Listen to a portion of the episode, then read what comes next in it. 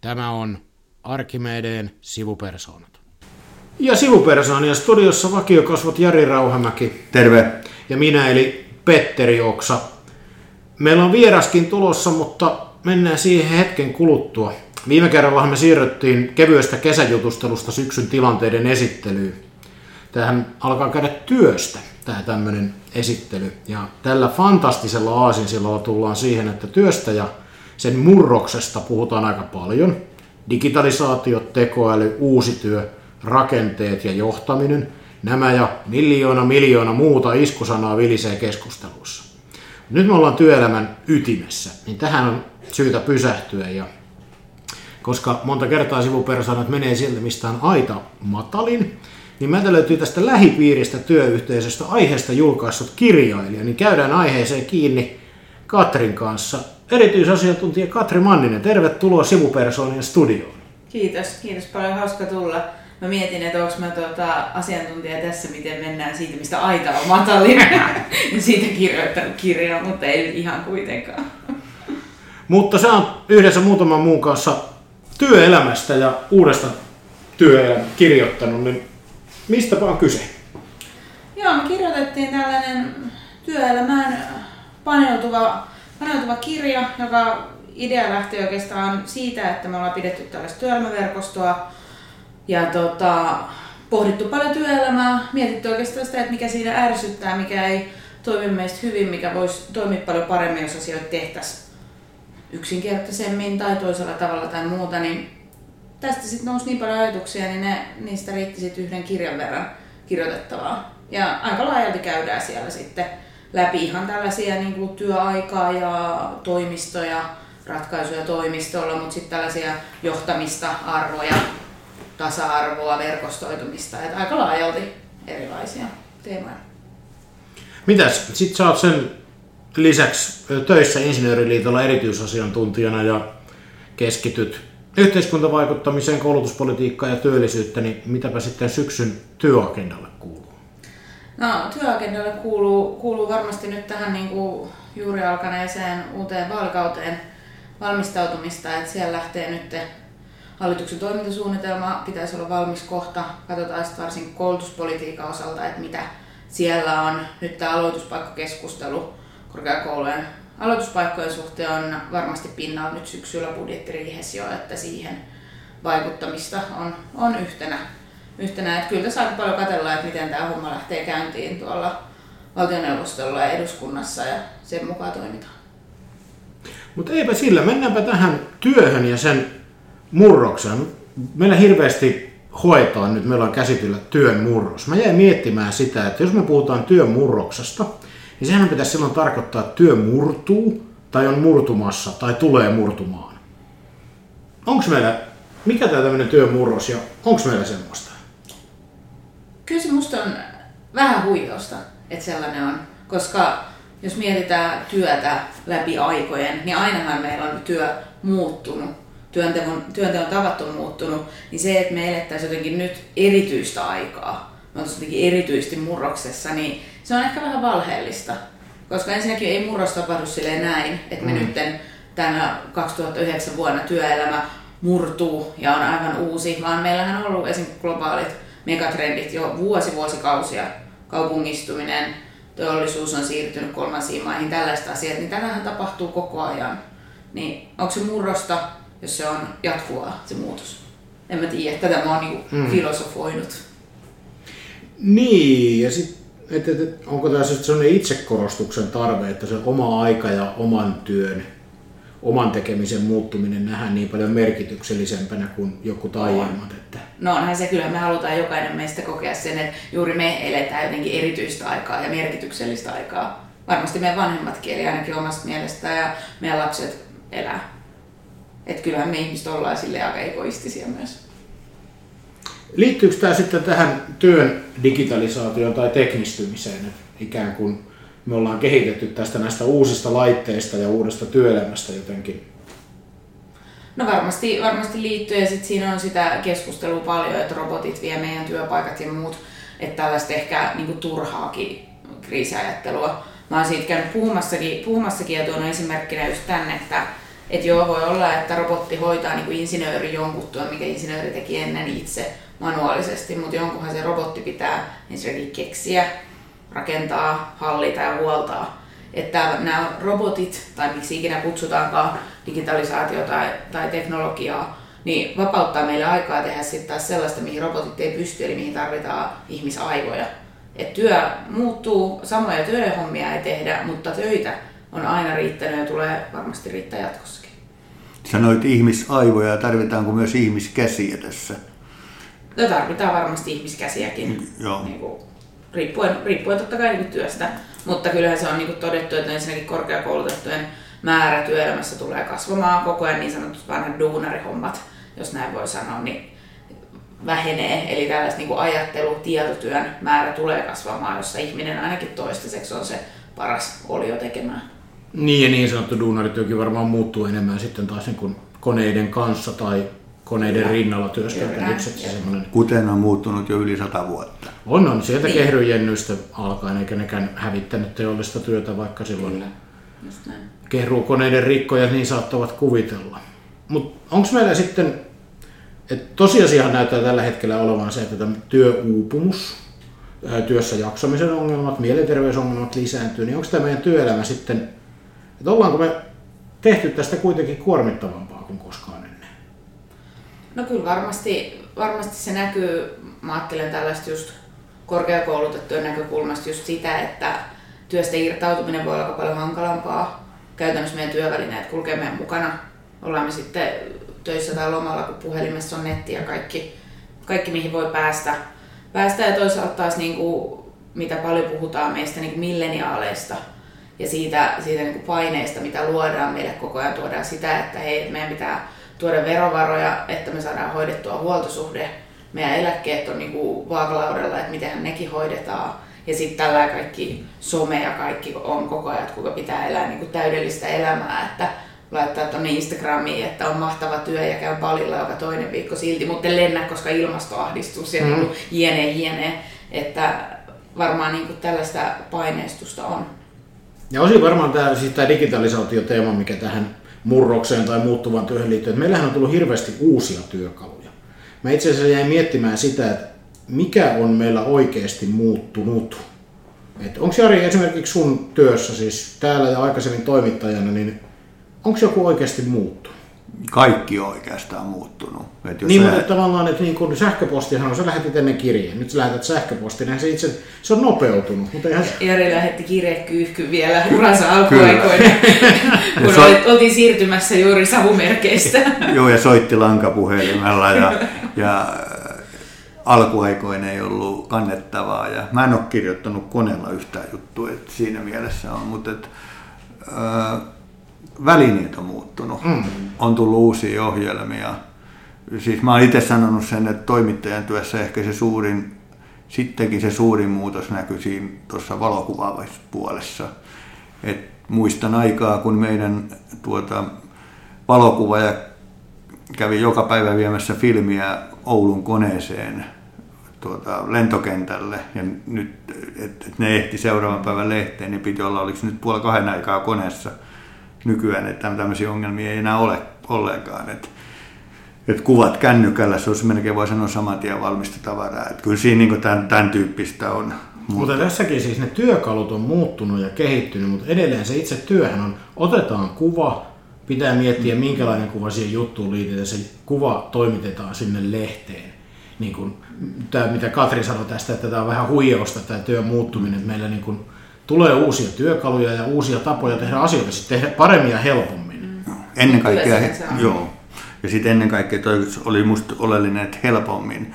Ja, ja musta tämä on yksi tähän, jos nyt työn murrokseen tai käytetään sitten mitä tahansa, niin, niin se, että, että semmoista tiettyyn ja tiettyyn työtehtäviin liittyy luovuutta – niin sehän ei korvaudu millään. Et se on aina olemassa. Ja itselle niin kuin tämän, y- yksi tämmöinen uhkakuva on vähän väärä sana, mutta se, että, että työssä ne välineet, ohjelmat ja kaikki siihen liittyvä, joka helpottaa, ei saisi korvata sitä itse sitä työn sisältöä. Tämä on mun mielestä yksi tämmöisen niin kuin asiantuntija muuhun työhön liittyvä ongelma mun mielestä. Sitten me itse asiassa tässä kirjassakin käsiteltiin sitä, kun on nykyään niin paljon vaikka viestivälineitä, mitkä on tehty helpottaa meidän työtä. Että meillä on Slackia ja Skypeä ja kaiken maailman niin ohjelmia, mitä käytetään. Mekin täällä käytetään Teamsia ja muuta. Niin ei kuitenkaan pitäisi niin unohtaa sitä, että usein se niin helpoin ja oikeastaan tosi tärkeä tapa viestiä on ihan se face-to-face viestintä. Että se, että oikeasti voi olla aika paljon helpompaa kävellä munkin niin kuin siihen sun työhuoneeseen mm. viereen. Kuin Matkahan on pitkä. Niin. Matka on toki pitkä, mutta niin kuin, että... Ja kynnys korkea. Niin, päästä sen kynnyksen yli siinä pomon huoneen edessä on korkea, mutta, tota, mutta just se, että vaikka on tällaisia käteviä kaikkia pikaviestivälineitä, jotka on tullut meidän työelämään, niin muistaa myös nämä vanhat tavat, että pikaviestivälineen avulla ei samalla tavalla viestitä tunnetta tai asioita, jotka niin kuin on kuitenkin tulee face-to-face kohtaamista paljon paremmin ilmi ja väärinkäsityksiä tulee aika paljon vähemmän kuin juttelee suoraan. Onko meillä vähän sellaista ilmiötä, että nämä meidän työkalut on ruvennut hallitsemaan siis työtä eikä ja työntekijää, siis että mennään ne välineet edellä. Että kun on paljon hienoja välineitä, niin niitä pitää sitten käyttää ja ne määrittelee sen työn tekemisen, eikä se työ itse. Varmaan, varmaan voi olla näinkin, että niitä pitää jotenkin osaa käyttää oikein. Sitten taas yksi päivä mulla oli just Skype-palaveri, mistä mä, niinku, mä olin varannut sen tunnin ja siihen kesti 19 minuuttia. Koska se toimi niin, siinä asiassa se Skype palveli niin hyvin, koska siinä ei mennyt aikaa mihinkään niin kuin turhanpäiväiseen pälättämiseen, vaan siinä käytiin se esityslista läpi ja katsottiin to että kuka hoitaa minkäkin, niin sehän oli todella tehokasta. Ja tollaisissa asioissa, missä pitää tsekata vaan, että miten asiat etenee ja mitä tapahtuu, niin se oli paljon tehokkaampaa tolleen, että kun oltaisiin liikuttu kaikki johonkin paikkoihin. Mm. Ja sitten siinä olisi mennyt varmaan se tunti, tunti aikaa, kun nyt mä olin, niin kuin, mulle yhtäkkiä ilmaantui 40 minuuttia lisää niin kuin, aikaa käyttää johonkin muuhun, kun se kokous olikin niin nopea. Niin sitten taas tällaisissa, niin kuin, kun niitä osataan käyttää, niin se on tosi toimivaa. Eikä saa tuohon, jatkan tota, että Petterin kysymykseen, että ei saa liikaa uskoa niihin välineisiin. Että se Kyllä. pitää muistaa, että niin kuin Katri mainitsi, siellä takana on kuitenkin aina ihmisiä. Ihmiset mm. siellä Sky, Skypessäkin juttelee ja niin eteenpäin. Että, että ei saa liikaa uskoa. Se on tämmöinen niin johtamis, johtamiskysymys myös. Onko itse asiassa käynyt niin, että vuorovaikutuksesta on tullut vielä entistä tärkeämpää, kun tavallaan meillä on tullut nämä uudet välineet, uudet mahdollisuudet. Ja onhan se niin, että näiden live-kohtaamisten määrähän on vähentynyt, enemmän tai vähemmän riippuu nyt asiantuntijasta ja työstä. Työstä mutta silloinhan sun pitäisi olla entistä tehokkaampi ja entistä parempi silloin, kun sä kohtaat sen toisen ihmisen. Kyllä se niin kuin on se niin kuin kohtaamisen laatu pitäisi olla parempaa, koska vuorovaikutuksen merkitys nimenomaan kasvaa nyt, kun meillä on mahdollisuus tehdä etätöitä, olla kotona kahvilassa, missä tahansa, missä saat, saatat saada niin kuin hyvän rauhan tehdä. Mm. Mutta silloin sä et ole niin paljon sitten taas niin kuin kohtaamisissa muiden ihmisten kanssa, joten silloin siihen pitää eri tavalla kiinnittää huomiota. Ensinnäkin ottaa sitä aikaa silleen, että on yhteistä aikaa, milloin ollaan ja kohdataan, mutta myös se, että sitä aikaa käytetään sitten hyvin. Niitä on varmaan kaikille myöskin tuttua, että, että kun ne sävyt ei välity sit sieltä tekstivälineiden kautta, että kun aina kaikki varmaan törmännyt siihen, että kun ihmettelee, että mikä hän tollekin tuli, kun kovin tuollain kovasanaisesti minulle kirjoitti ja sitten myöhemmin selviää, että se ei ole tarkoitus ollut ollenkaan, vaan on vaan kiireessä naputettu tiukat rivit ja se sitten vaikuttaakin vastaanottajasta aika jyrkältä. Joo, se, kun siinä viestinnässä on se väline välissä, niin se väärinymmärryksen ja, ja tulkitsemisen vaarahan kasvaa siinä. Et on, on puhetta, puheesta on paljon hankalampi tehdä vääriä johtopäätöksiä kuin esimerkiksi tekstiviestistä. Mm, Itse olen ainakin siihen törmännyt, että mun jotkut viestit on ymmärretty täysin väärin. No, voisi olla lähettäjässäkin. Mutta miten tähän liittyy sitten tämä keskustelu näistä henkilöbrändeistä? Et kun nyt tässä meidän uudessa työssä tai uudessa työelämässä, niin välillä tuntuu, että se ei riitä, että mä oon työssäni hyvä. Vaan että sen lisäksi mun pitää myöskin vaikuttaa. Mun pitää olla brändi, mun pitää tuotteistaa itseni ja myydä se osaaminen. Että se ei niin pelkästään riitä, että sä oot hyvä. Onko tämä tavallaan niin kuin, olemmeko me menneet tai voidaanko me mennä tässä brändäyksessä tai ihmisen korostamisessa liiankin pitkälle? No toivottavasti ei, mutta toi on ihan totta. Totta, että tämä on, ja mäkin olen, niin kuin, mä olen puhumassa, puhumassa just tällaisille työura alkuvaiheessa oleville ja korostanut heille sitä, että käytännössä he ovat niin kuin sekä työnantajansa että itsensä käyntikortteja. Mm. Että se, että miten sä käyttäydyt vaikka Twitterissä, vaikka siellä kuinka lukiset mielipiteet ovat omia, niin. Niin ei se, sen taakse ei voi mennä. Sä edustat aina, sä edustat itseäsi mahdollisesti niille uusille työnantajille, niin kuin tällaisen työnhakijana, mutta sä edustat myös sitä sun nykyistä työnantajaa, että en mä voi tonne mennä niin kuin Twitterin laukoon niin kuin aivan jotain, mikä olisi jotenkin työnantajan arvojen vastaista tai työnantajan linjojen vastaista. Että et kyllä se niin kuin on, että sä oot se niin kuin brändi koko ajan mm. ja sä edustat sekä niin kuin omaa brändiäsi, mutta sitten myös sitä firmaa, mihin sä kuulut.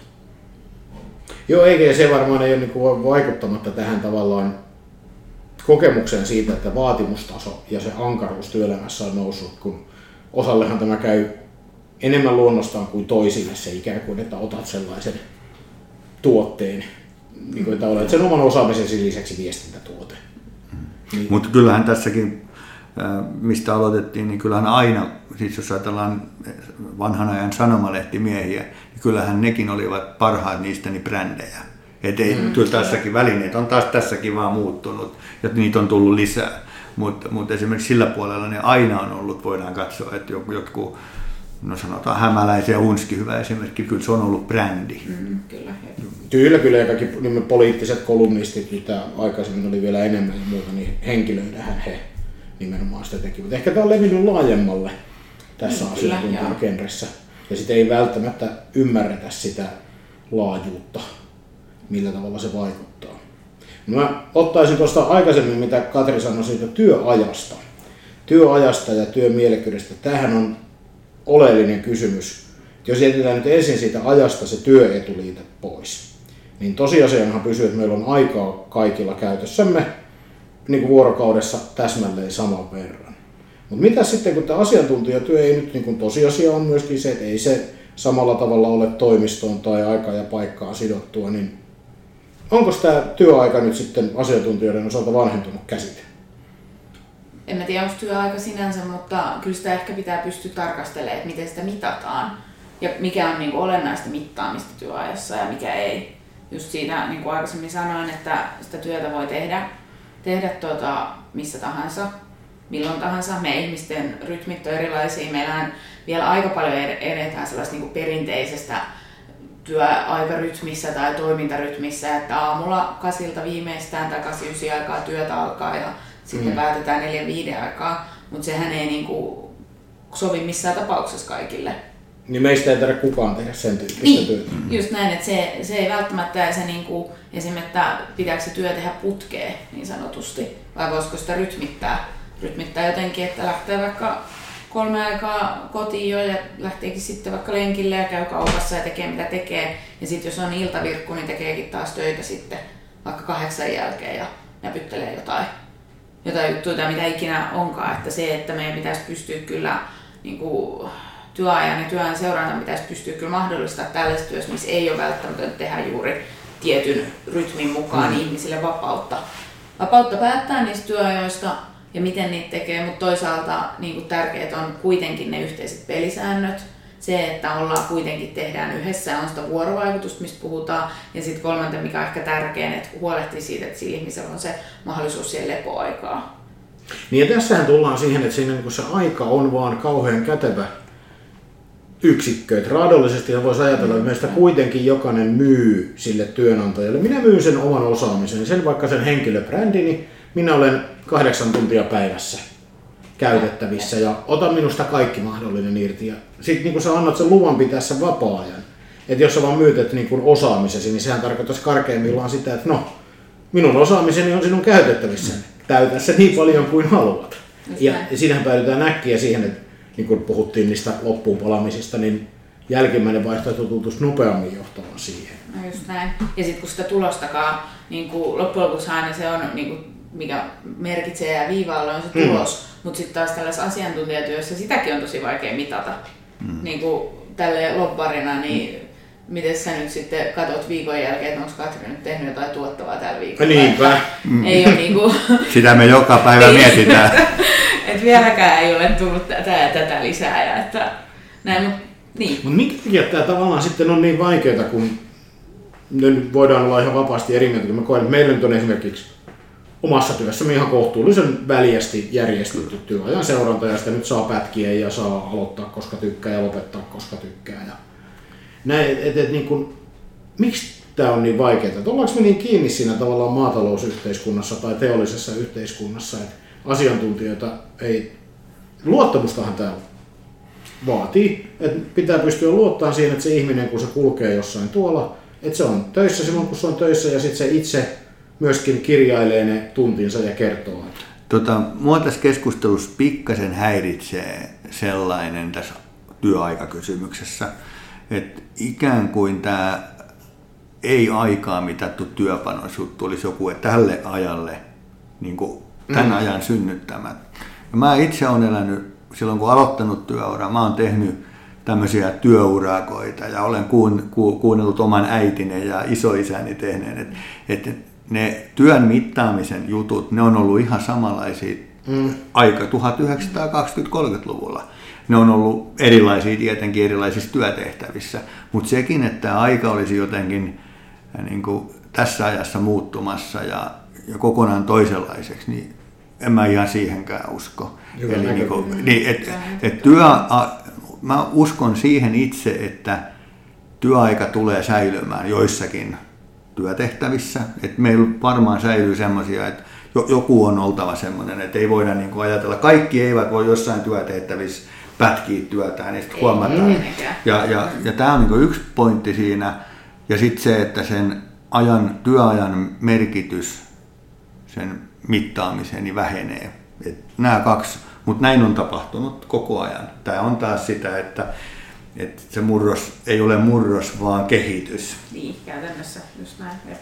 Mutta tämä niinku suuntaahan tässä on, just kun miettii, että nykyään on tämä joustotyön käsite, että on mahdollista myös sopia, sopia paljon vapaammin, mm. miten, mm. miten sitä niinku omaa, omaa työn tekemistä ja, sitä, työn tekemistä ja työn tekemiseen käytettyä aikaa rytmittää ja siitä ei ole sitten ehkä sellaiseen niin manuaaliseen kirjaamiseen velvollinen. Et sitä niinku jonkun verran kuulee, kuulee niinku ainakin mä mä niin omissa verkostoissa, että se on niin kuin, koetaan raskaaksi se sellainen kirjailujen laittaminen, että laitan nämä tunnit, että olen nyt näin ja näin tehnyt, vaikka todellisuudessa en ehkä ole tehnyt näin, vaan onkin tehnyt 10 22.00 töitä, mm. mutta sitä ei nyt kehtaa oikein laittaa tähän, vaan laitan, että olen tehnyt 8.4 tai niin kuin näin, että sellainen niin kuin, se on ehkä koettu vähän vanha-aikaiseksi tällaisissa, tällaisissa tilanteissa, mutta näihin ei ole just sellaisia mitään jotenkin helppoja ratkaisuja, just se mitä sanoit aikaisemmin Petteri, just siitä, että se vaatii just sitä toisaalta luottamusta työpaikoilta, mm. että ne hommat, tietää, että ne hommat tehdään vaikka toista näy, ja sellaista ilmapiiriä myös, ettei niin kuin tuu sellaista oloa, että muut ajattelee, että jaha, lintsari, että kello on 11 ja ei näy työpaikalla.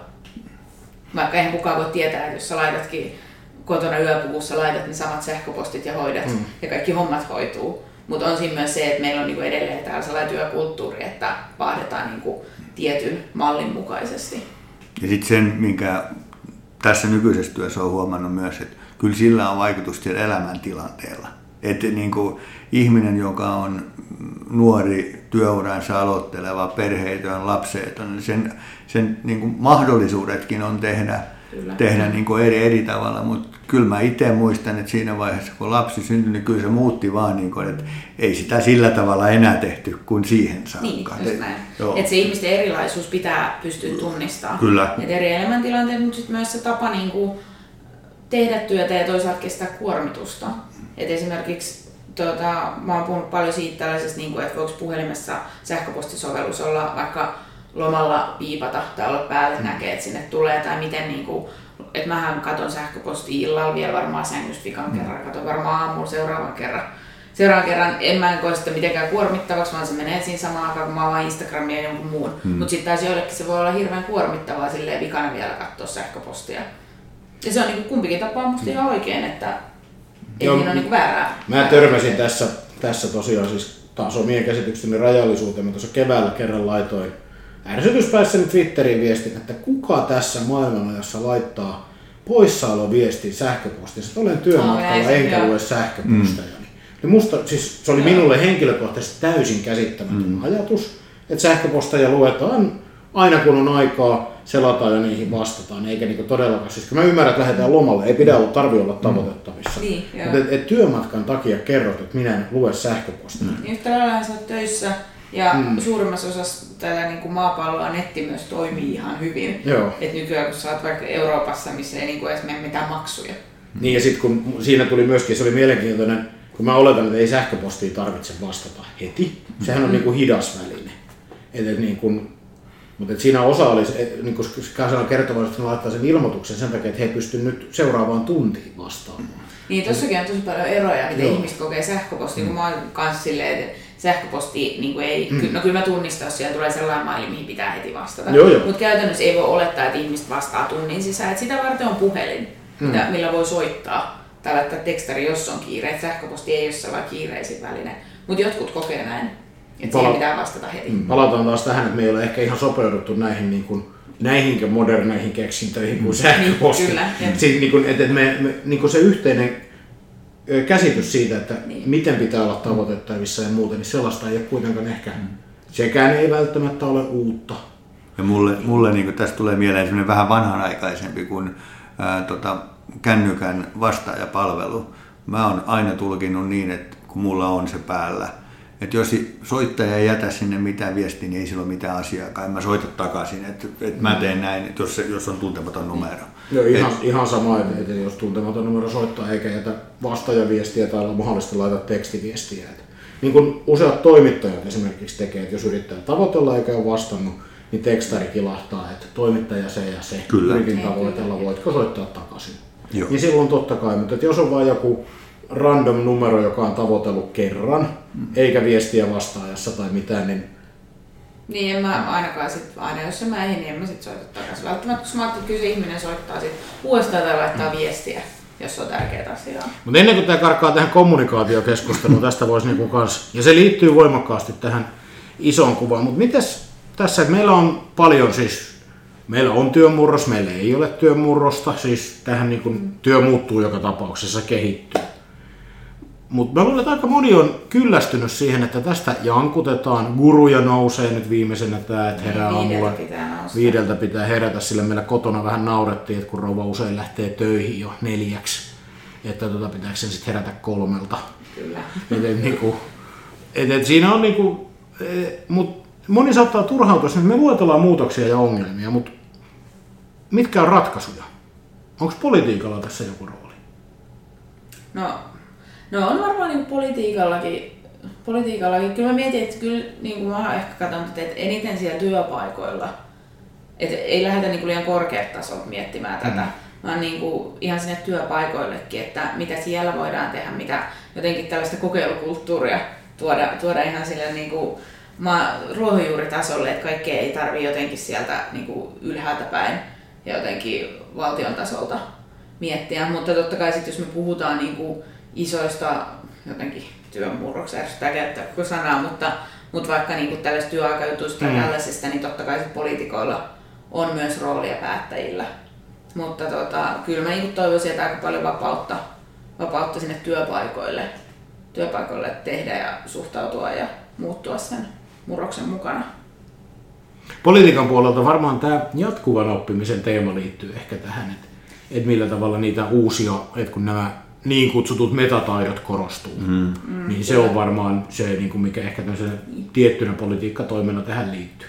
Joo, koska joita asioita me ei vaan niin pystytä, tämä jatkuva oppiminen on hyvä, koska tällä hetkellä siitä puhutaan ja etsitään hirveästi keinoja ja esimerkiksi korkeakoulut tarjoaa niin erilaisia os- osaamista ja koulutusmoduuleja, mutta kun meillä ei ole oikein sellaista, kun tässä tarvittaisiin myös nyt niin kuin valtiolta jonkinlaista linjausta, että miten tätä hoidetaan, että miten niin kuin rahoitus hoidetaan kaikki muut, niin tällaisissa, koska nyt niin kuin musta tuntuu, että tässä nyt seiso, tämä homma seisoo sen takia, koska politiikassa ei pystytä tekemään päätöksiä. Ja, ja sitä tarvittaisiin nyt, koska tämä on tämä niin kuin jatkuva oppiminen on sellainen teema, että se on niin paljon eri näkökulmia ja meidän niin kuin konsensuksen löytäminen on mahdotonta. Jolloin siinä vaiheessa mä toivoisin, että niin kuin poliitikot ottaisi niin kuin sit kynän kauniiseen käteen ja tekisi päätöksiä, joista ehkä sitten tulee huutoa joltain suunnalta, mutta asiat etenee. Tällainen niin kuin seisomaan jääminen on niin kuin turhauttavaa. Niin tällaisissa asioissa just, mm. missä ei sitten siellä työpaikoilla päästä tekemään sen takia, että ei ole niin kuin, vaikka lainsäädäntö ei ole ajantasasta, niin niissä kyllä pitää sitten toimia.